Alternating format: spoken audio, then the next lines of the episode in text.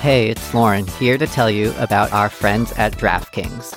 Basketball season won't be around forever, so get in on all of the action now with DraftKings, the leader in one day fantasy sports. DraftKings is giving new players a free shot at millions of dollars in total prizes. Claim your free shot at millions of dollars in total prizes when using code TBPN during signup. Playing daily fantasy basketball is simple. Just pick your lineup, stay under the salary cap, and see how your team stacks up against the competition. Maybe you follow baseball too, but missed the deadline for season long fantasy? Now's the perfect time to get in on all the daily fantasy baseball action, where DraftKings has even more ways to make it rain. With DraftKings, payday comes every day for players, so what are you waiting for? Download the DraftKings app now and use code TBPN during signup. This week, DraftKings is putting you in the action with a free shot at millions of dollars in total prizes. That's code TBPN, and you can get a free shot at millions of dollars in total prizes only at DraftKings. Minimum $5 deposit required. Eligibility restrictions apply. See DraftKings.com for details.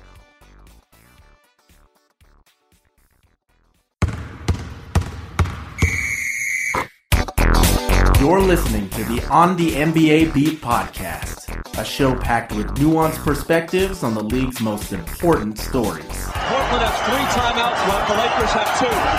Bryant to shot. LeBron James with no regard for human life. Jordan. Oh, a spectacular move by Michael Jordan. And now, your hosts, Lauren Lee Chen and the twins, Aaron and Joshua Fishman. Hello and welcome to On the NBA Beat. We're thrilled to be back for the first time this calendar year and are committed to making this a regular weekly thing once again, now that the playoffs are fast approaching. I'm Aaron Fishman, bringing you a fun and information packed Atlanta Hawks episode featuring Sarah Spencer, Hawks beat writer for the Atlanta Journal Constitution. The conversation comes at a particularly opportune time as the revamped, much improved Hawks are preparing for their first postseason berth in four years. Before Sarah helps us analyze the team, I'd like to address the passing of Sekou Smith. Sekou appeared on the show's penultimate episode, in which he previewed this season's Western Conference. I hadn't even heard that he was hospitalized with the coronavirus, when a week later I was shocked to see his name as a Twitter trending topic. Sekou is not only a multi-time on the NBA beat guest, much more importantly, I considered him a friend. We were both Tauruses, sharing a birthday week in mid-May. Virtually whenever I reached out to update him on my own personal projects, he would respond quickly with words of encouragement and inspiration. Years ago, he even recorded our best guest promo to date. This is Sekou Smith of NBA TV, NBA.com, and the Hangtime Podcast. You're doing the right thing if you're listening to On the NBA Beat. Tellingly, he was one of the easiest guests to book each time, even though he was also one of our most influential. For example, he didn't think twice about coming onto the show last December a time when his NBA obligations were especially ramping up. Of course, I had no inkling that that would be the last time we'd talk, but I'll forever be grateful that we got the chance to catch up that final time. In the show notes, I've included a link to my Twitter thread tribute to Sekou, so don't forget to check that out. Sekou would have cherished seeing his adopted city of Atlanta as the league's All-Star Weekend host city and all the HBCU love at the events, although he was beautifully celebrated in his absence. He was an HBCU alumnus himself, Jackson State, so Warner Media fittingly set up the Sekou Smith Memorial Internship reserved for one HBCU grad each year. That's a real part of his legacy, as will be all the various reporters whom he's mentored or helped along the way making their own mark on the industry for years and decades to come. He has three amazing kids as well, beautiful wife, so much family that was obvious he, he loved so much just from a look at some of his social media posts. Of course, I'd be remiss not to mention the countless NBA consumers who will never forget his spectacular multi platform content or his infectious laugh. Shifting gears back to guest Sarah Spencer, she did a lot of musical theater growing up and considers her role as Julia in The Wedding Singer as one of her favorites looking back. Sarah also once shared an elevator with Kevin Costner and, not noticing his penthouse key, embarrassingly asked which floor button he wanted her to press. Before we begin, one final note. The discussion was recorded Monday before Atlanta's loss to the Pistons, another game without Trae Young. In the contest, Kris Dunn made his season debut, and Kevin Huerter injured his shoulder, although there's hope that the injury will not be a long term one. Without further ado, here's my interview with the excellent Sarah Spencer. Welcome to the show, Sarah. It's really good to have you on. Thanks so much for having me. My pleasure. So much information as we were talking about before the show. So let's just dig into it. As of recording time early on Monday, the Hawks are tied for fourth in the Eastern Conference with the red hot Knicks, who just don't seem to ever lose. Barring something unexpected, the Hawks should be able to avoid any play-in games, and that would ensure that they end their three year playoff drought. I'm guessing the number one priority is to avoid any play-in games, and that the second is to finish in the top five so they can avoid a first round matchup with those three really scary teams at the top Brooklyn, Philadelphia, and Milwaukee. But then again, like I said, the Knicks never really lose anymore. Um, there's the Miami Heat, who are fresh off an NBA Finals appearance and really deep and experienced Boston Celtics. God, the Wizards aren't losing anymore either. LaMelo Ball is going to be coming back soon for Charlotte. So, um, what's the Hawks' remaining schedule looking like as they're trying to best position themselves here for a playoff spot? And which potential first round opponents do you think they match up best and worst against?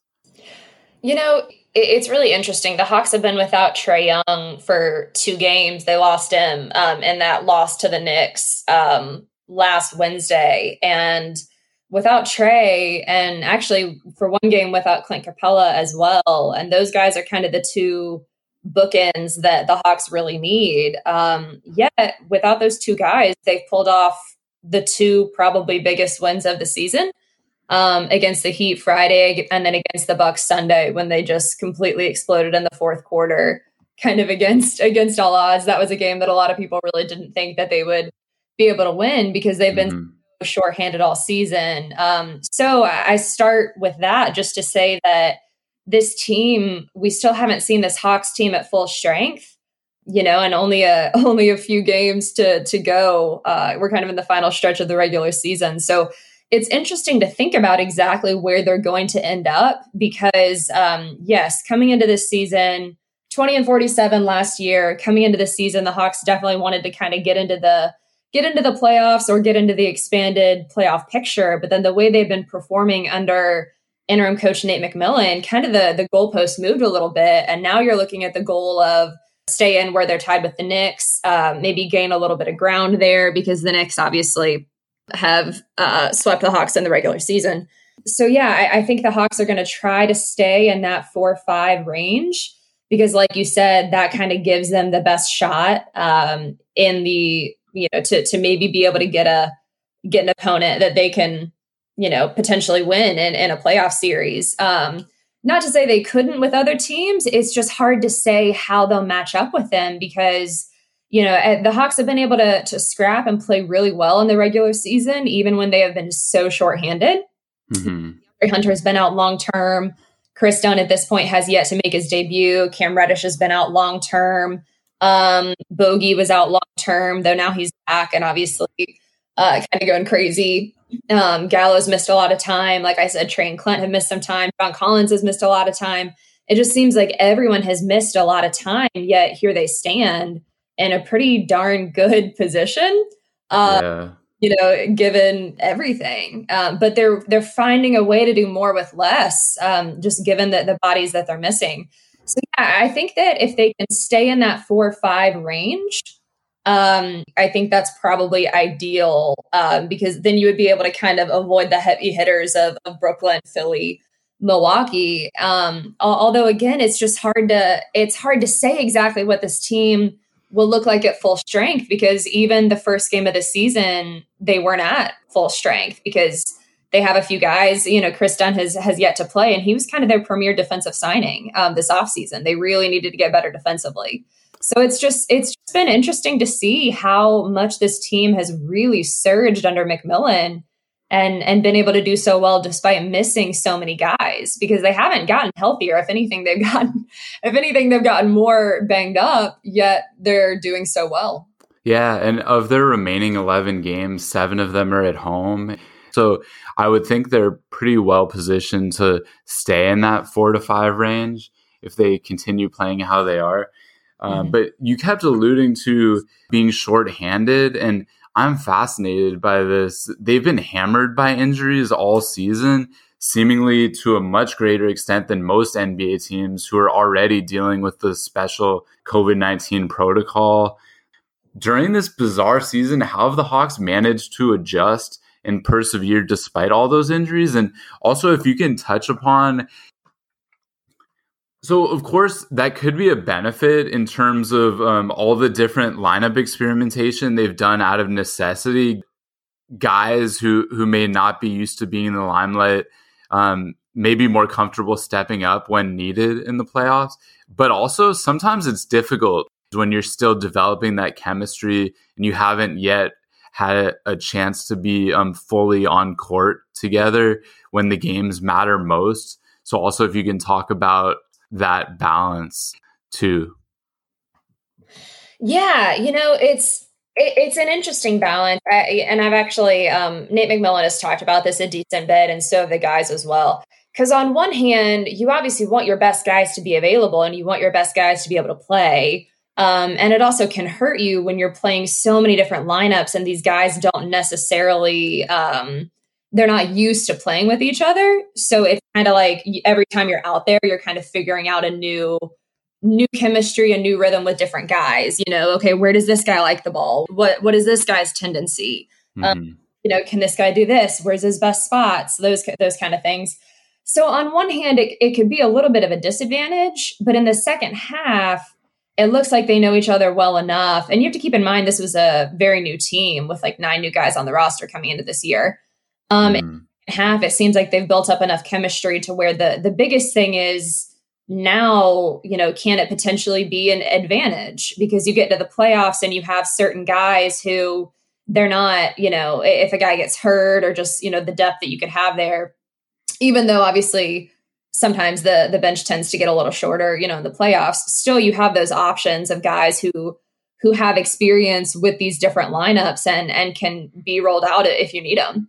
Um, so I think in some ways it can be a good thing, although I'm sure the Hawks would, you know, would want uh, would want more stability than than less. Um, but I think now they're in a position where if they can just get a certain few guys back, if they could just get a few more bodies back, then they're going to be able to do some things that they haven't been able to do all year, just as far as depth and as far as like having a few different guys out there who can create, who can defend, um, and you might be able to get kind of a better or, or maybe a more kind of whole mix of guys out there, you know, obviously kind of at the right time. Right.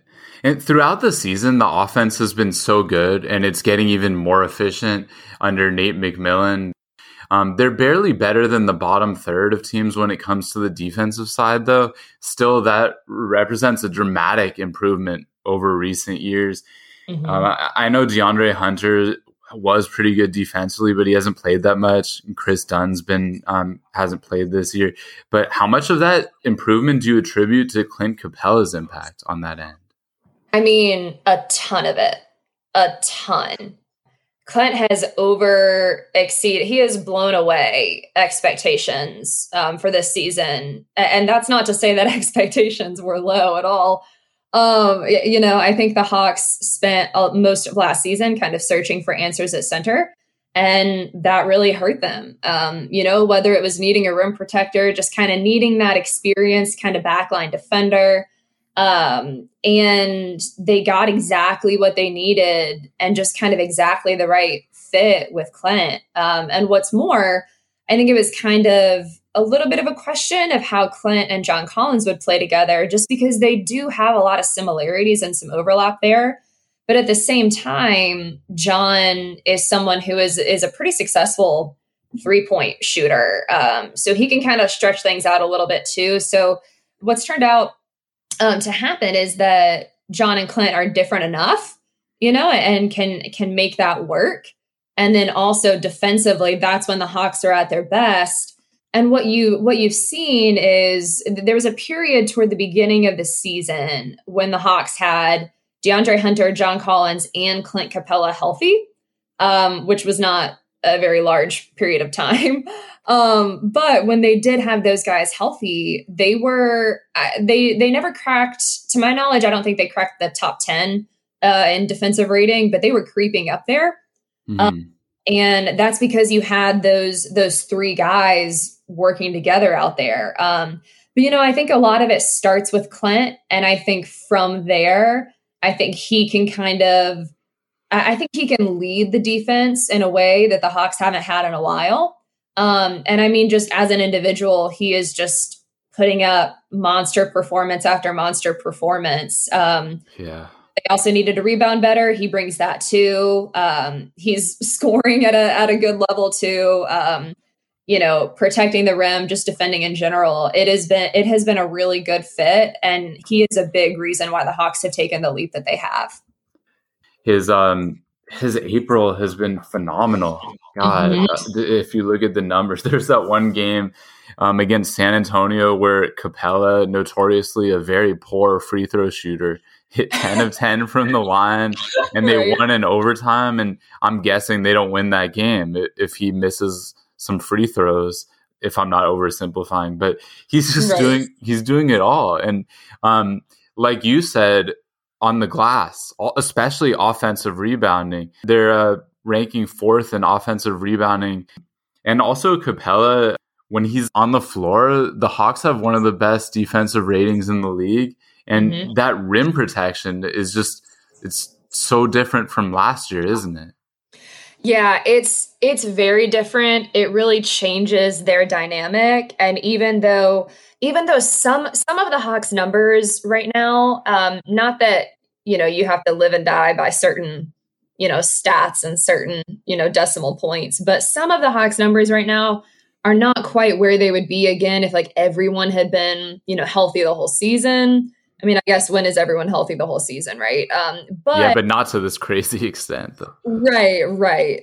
But you're starting to see, you're just, you're starting to see improvement in key categories that they desperately needed from last season to this season. They needed to get better when Trae Young went to the bench. Um, Lou has been pretty, Lou Williams has been pretty good for them so far. And they also have a few other guys who can create. They were the worst three point shooting team in the league last year. Um, they added guys like Bogey and guys like Gallinari who have helped that significantly. And then they needed to get better defensively.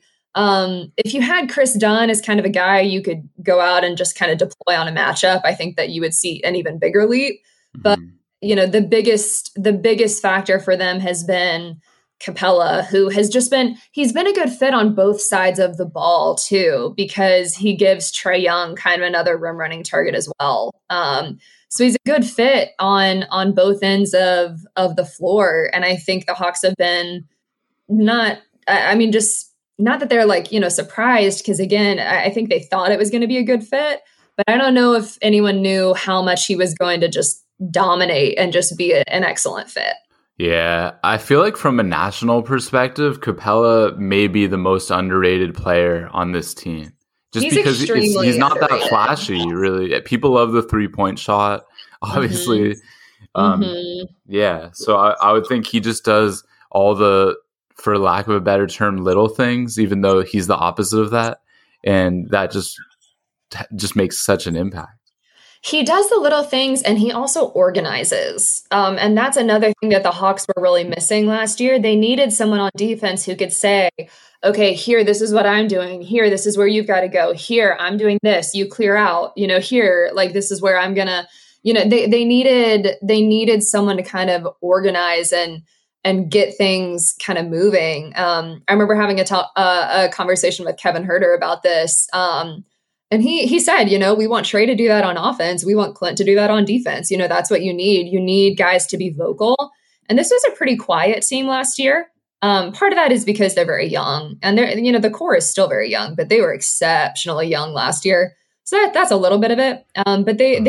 they needed, they needed guys to speak up and just kind of get things organized. And I think Clint has been a big part of of doing that um, defensively.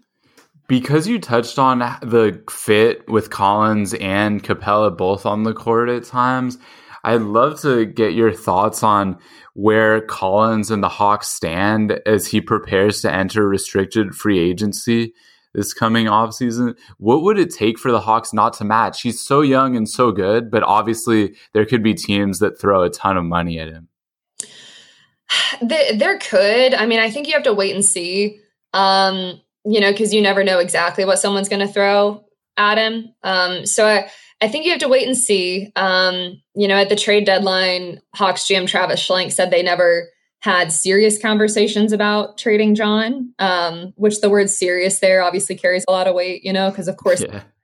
of course they got, you know, inquiries because he's a, uh, so many teams could use a player like John Collins. Um, you know, a, a very, a very energetic, um, energetic young player, great offensive player who's kind of continues to develop defensively. Um, you know, he still needs to improve on that side, but he does continue to develop and kind of gets a little bit better every year, just as far as his level of activity and that kind of thing. Um, so, I mean, I mean, I think, and Schlenk has said that John doesn't necessarily have anything to, you know, to prove at this point, um, you know, for the Hawks uh, you know, given, I mean, he's the longest tenured Hawk. You know, he was here before Trae Young, before Kevin Huerter. Um, you know, so he's he's been here. He's kind of one of the the first kind of cornerstones of of the rebuild. Um, so I think it's just gonna. I think we'll just have to wait and see. But I mean, I think the Hawks are not just gonna, you know, you know, you don't want to let a guy like that walk for nothing, you know? Um, yeah, definitely. You'll just have to, they'll just have to kind of weigh what kind of offers they, they get. Um, but I mean, it's, it, John is obviously incredibly valuable to this Hawks team and, and they know that. We have to transition to the uh, primary franchise cornerstone in Trae Young he's just 22 years old in his third season in the NBA. Of course, he made the All Star team last season, didn't quite make the cut this time around, but another stellar season from him. And he's appeared to make adjustments to his game now that the front office added those veteran shooters around him to pair with all that existing young talent. What have you seen from him in year three? And if you can provide an update too on how his ankle is doing. Yeah, so um, he sprained his ankle. I think it was last Wednesday um, against the Knicks. It looked pretty bad at first, and he was clearly in a lot of pain. Um, but he it was a grade two lateral uh, left ankle sprain, so it's moderate. Um, so it's not it's not nothing, but it's not as bad as it could have been. Um, it certainly could have been much worse, and kind of looked much worse. Um, so typically, I think that would be about two to four weeks, is what I've been told. But sometimes he, he was wearing ankle braces. Um, you know, he's a he's a lighter guy, uh, which could help. I'm not a doctor, but it seems like that could help. um, and so he might be able to come back a little sooner than maybe people thought. Whether it's you know closer to two weeks or a week, or I, I'm not sure. Um, but it does look like it's a little bit uh, you know, they avoided a what could have been a real bad, real bad situation for both Trae and the Hawks as they're, you know, they've uh, worked so hard to be in such a good position. You'd hate for hate for something like that to happen at this point. Um, but yeah, no, overall his game, the thing with Trae this season, so his his scoring numbers are a little bit down, but the thing is, uh, you know, and not dramatically. I think he went from about 30 last season to about 25 this season um, so far. But the thing is, like, they don't necessarily need him to go out there and score 40 every night. You know, what they need for him, they obviously need him to score, but they also need him to be the, you know, the passer that he is and, and set up other guys. And so that's why they went out and got shooters who can deliver, you know, like guys like Bogey, who's shooting 50% from three in, in April. Um, guys like Gallo, who, you know, are kind of have been banged up here and there, but have still definitely brought some some shooting, some scoring pop off the bench, um, which is another thing this team needed. Um, so I think with Trae, I think that that has kind of opened his game up a little bit this year. It's not necessarily that he's doing anything dramatically differently. It's just that he has more options around him. And you know that was kind of the the thing about the Hawks the last two seasons is that um, you know they had a good young core, but the roster around them wasn't you know wasn't built to win. They were they were rebuilding, you know. And so, you know, then you saw them go out and spend some money in the offseason to to bring in more depth, um, to bring in to fill some of the holes that they that were just kind of glaring last season. So that's what they've done.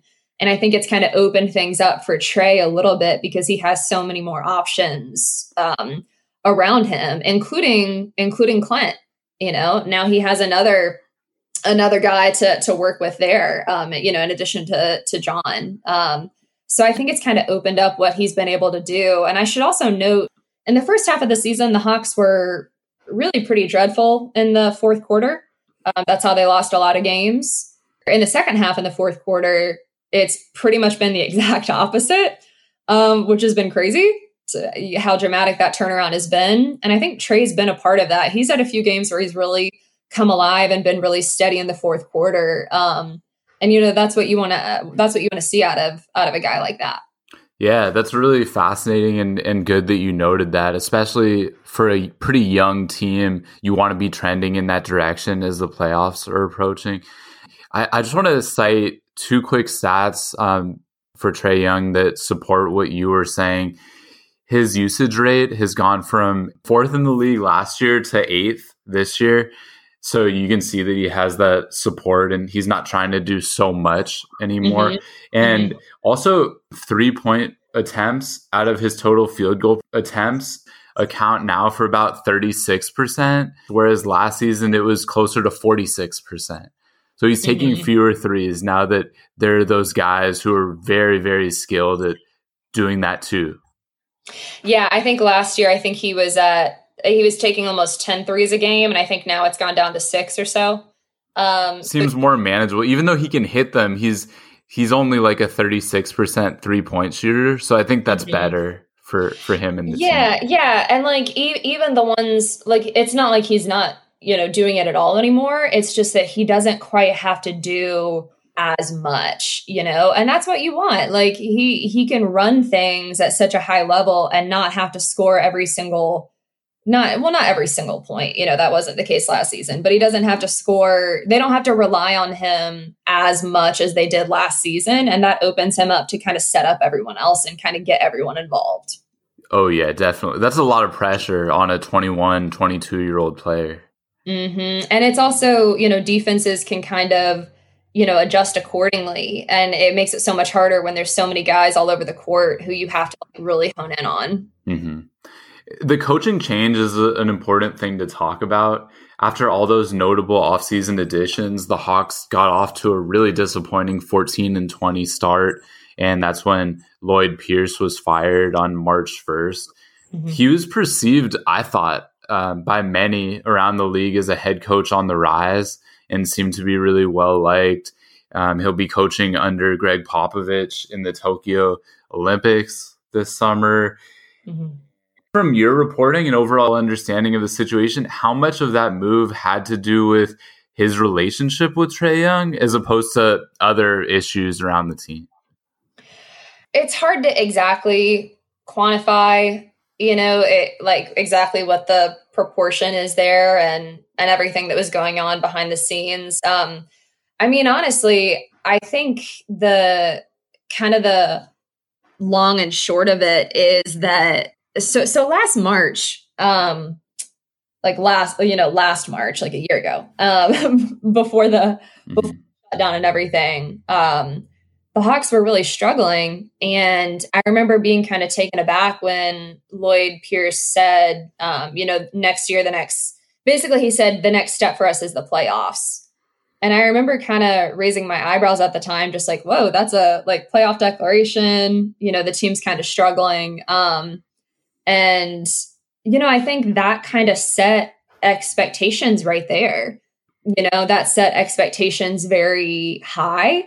And, you know, uh, I mean, people might have had those anyway, you know, I mean, you never know what other conversations were going on. But I think that kind of right there, you know, that that sets expectations, that sets a little bit of pressure. And 14 and 20, especially given who they added, it, it's it's a tough shake because they weren't healthy. But again, they've been almost less healthy recently, yet are winning at, you know, winning at a high level. Um, so I think even though they were banged up, I think starting out 14 and 20, it just wasn't quite gonna cut it compared to where they wanted to be. It was not they they wanted to take a leap this season, and 14 and 20 was not a leap. Uh, yeah. So you know, I think I think that was disappointing. It was a, enough for them to make a move. Um, I will say some players have kind of talked about how uh, X's and O's wise, um, Nate is like running more plays and trying to really personalize the offense for guys like Bogey, guys like Kevin Huerter. Um, so I do think from that perspective, Nate is kind of bringing some a new perspective or bringing a new perspective, bringing a new dynamic to a team that kind of needed it just wasn't adding up, you know, um, to what they wanted. So they they made a change. They made some comments at the time about how Lloyd kind of took the fall for a few things that were going wrong. Um, but you know, you look at what Nate has done, and it's really been a remarkable turnaround what they've been able to do. Yeah, 20 and 7 since he took over, the 4th mm-hmm. most efficient offense in the league. Other than the X's and O's, is there anything else you can pinpoint? Just maybe just even just like a different, hearing a different voice, shaking things up. What do you see uh, impacting that positive change?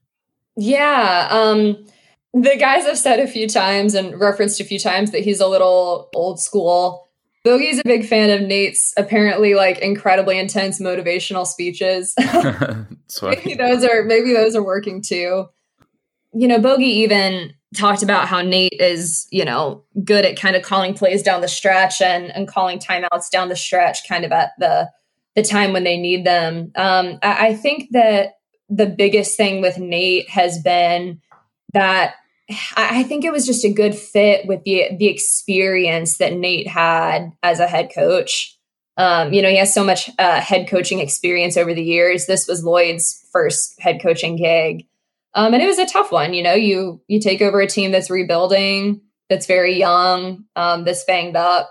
But I think Nate's experience has kind of helped as well, especially in the fourth quarter when things get dicey it just seems like he's managing things really well and you know the hawks are responding and you can kind of see the results of that You've alluded to Bogey, Bogdan Bogdanovic throughout the interview, and for good reason. He's really rounding into form in April. You said shooting 50% from three in mm-hmm. the month, but Gallinari is also playing his best of the season mm-hmm. lately.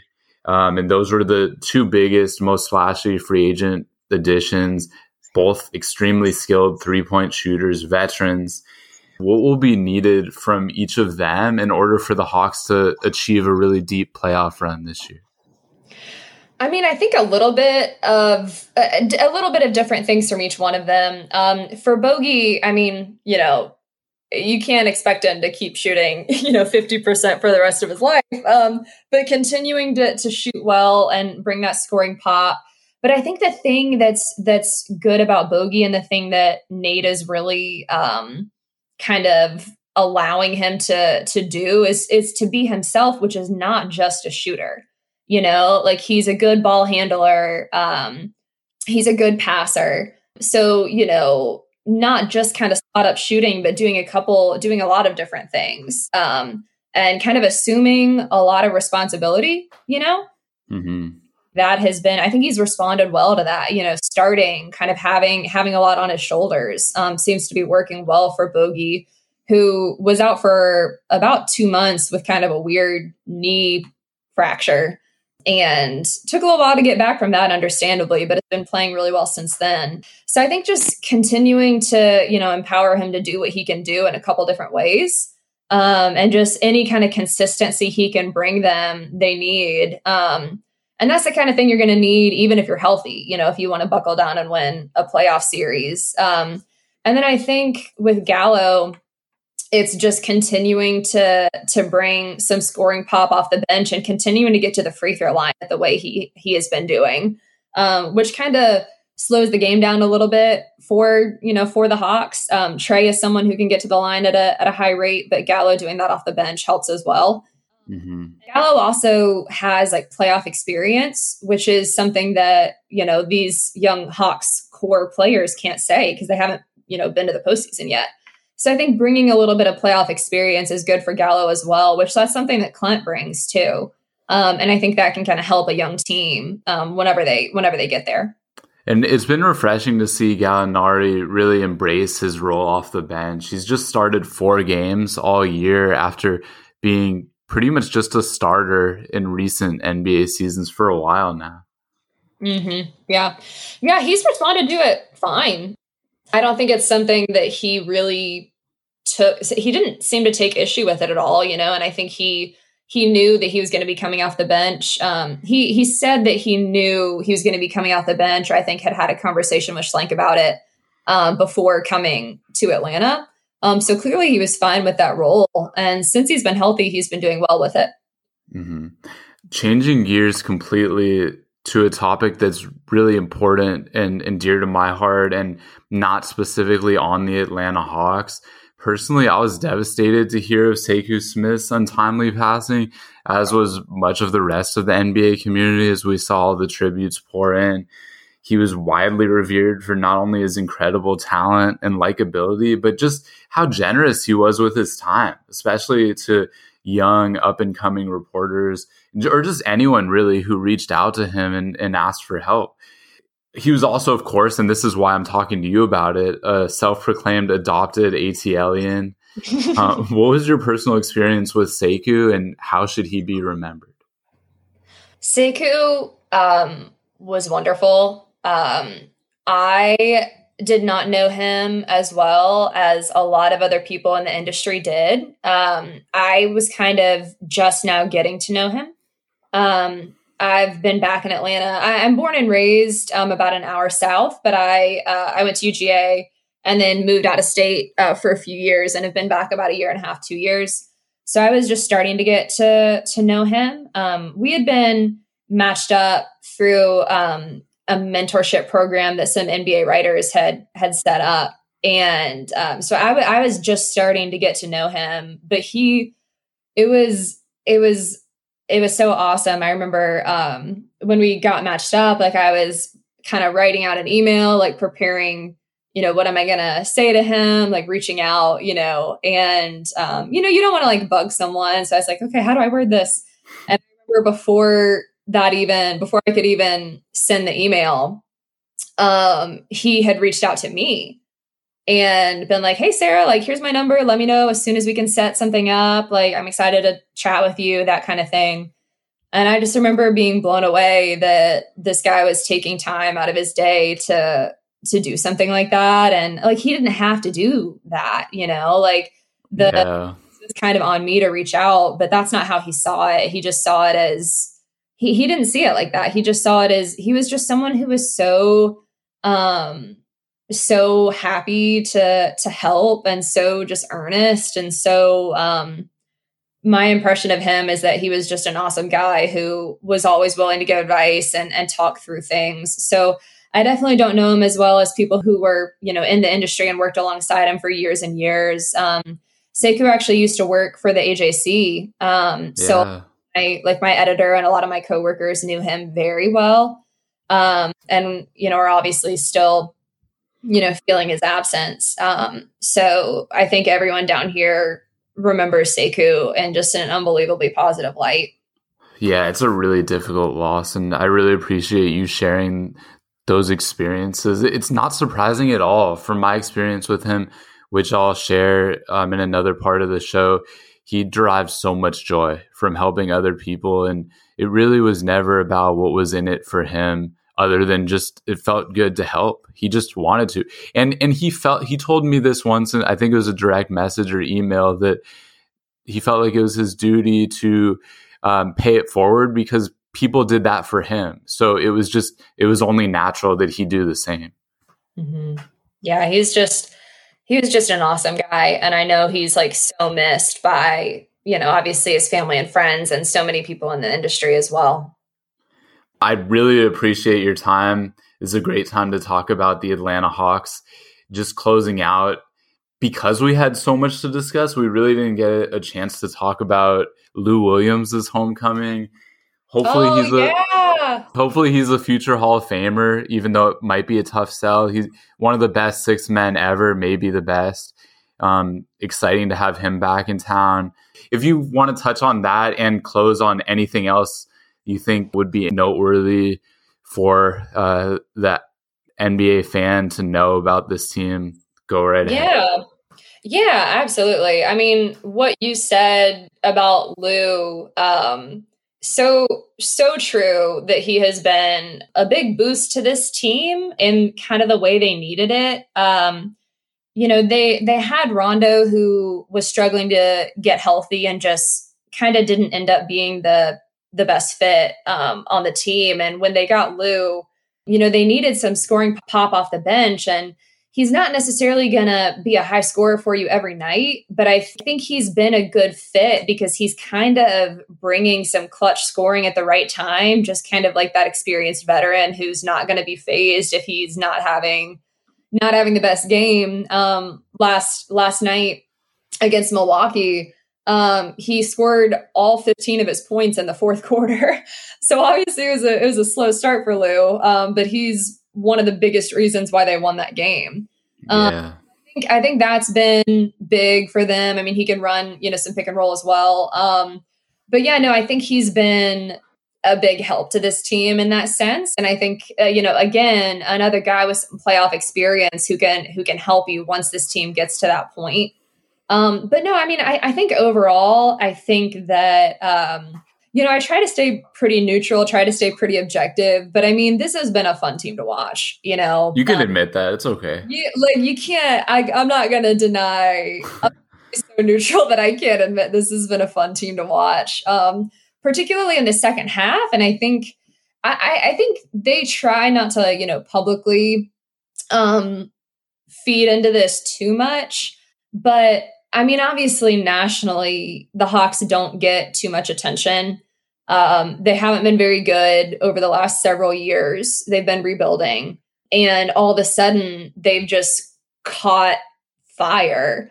Um, and so I think it's it's pumping a lot of energy into the franchise, into you know even the the arena with you know limited attendance. Um, it's just been a very different vibe, a very different feeling around the team um, because you know they haven't like a lot of these guys have never won at this level in the NBA.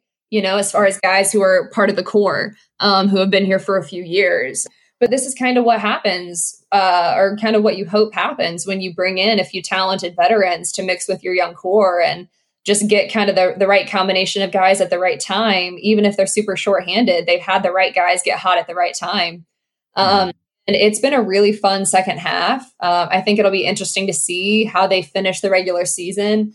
And if they can get a few more bodies healthy, I think this is going to be a really, I think this team is going to get a huge boost from that as well and, and be, you know, potentially even more exciting. Personally, I'm definitely excited to continue tuning in to see what they do in the playoffs. But thank you so much for your time and insight. It was a pleasure having you on for the first time. Thank you so much for having me.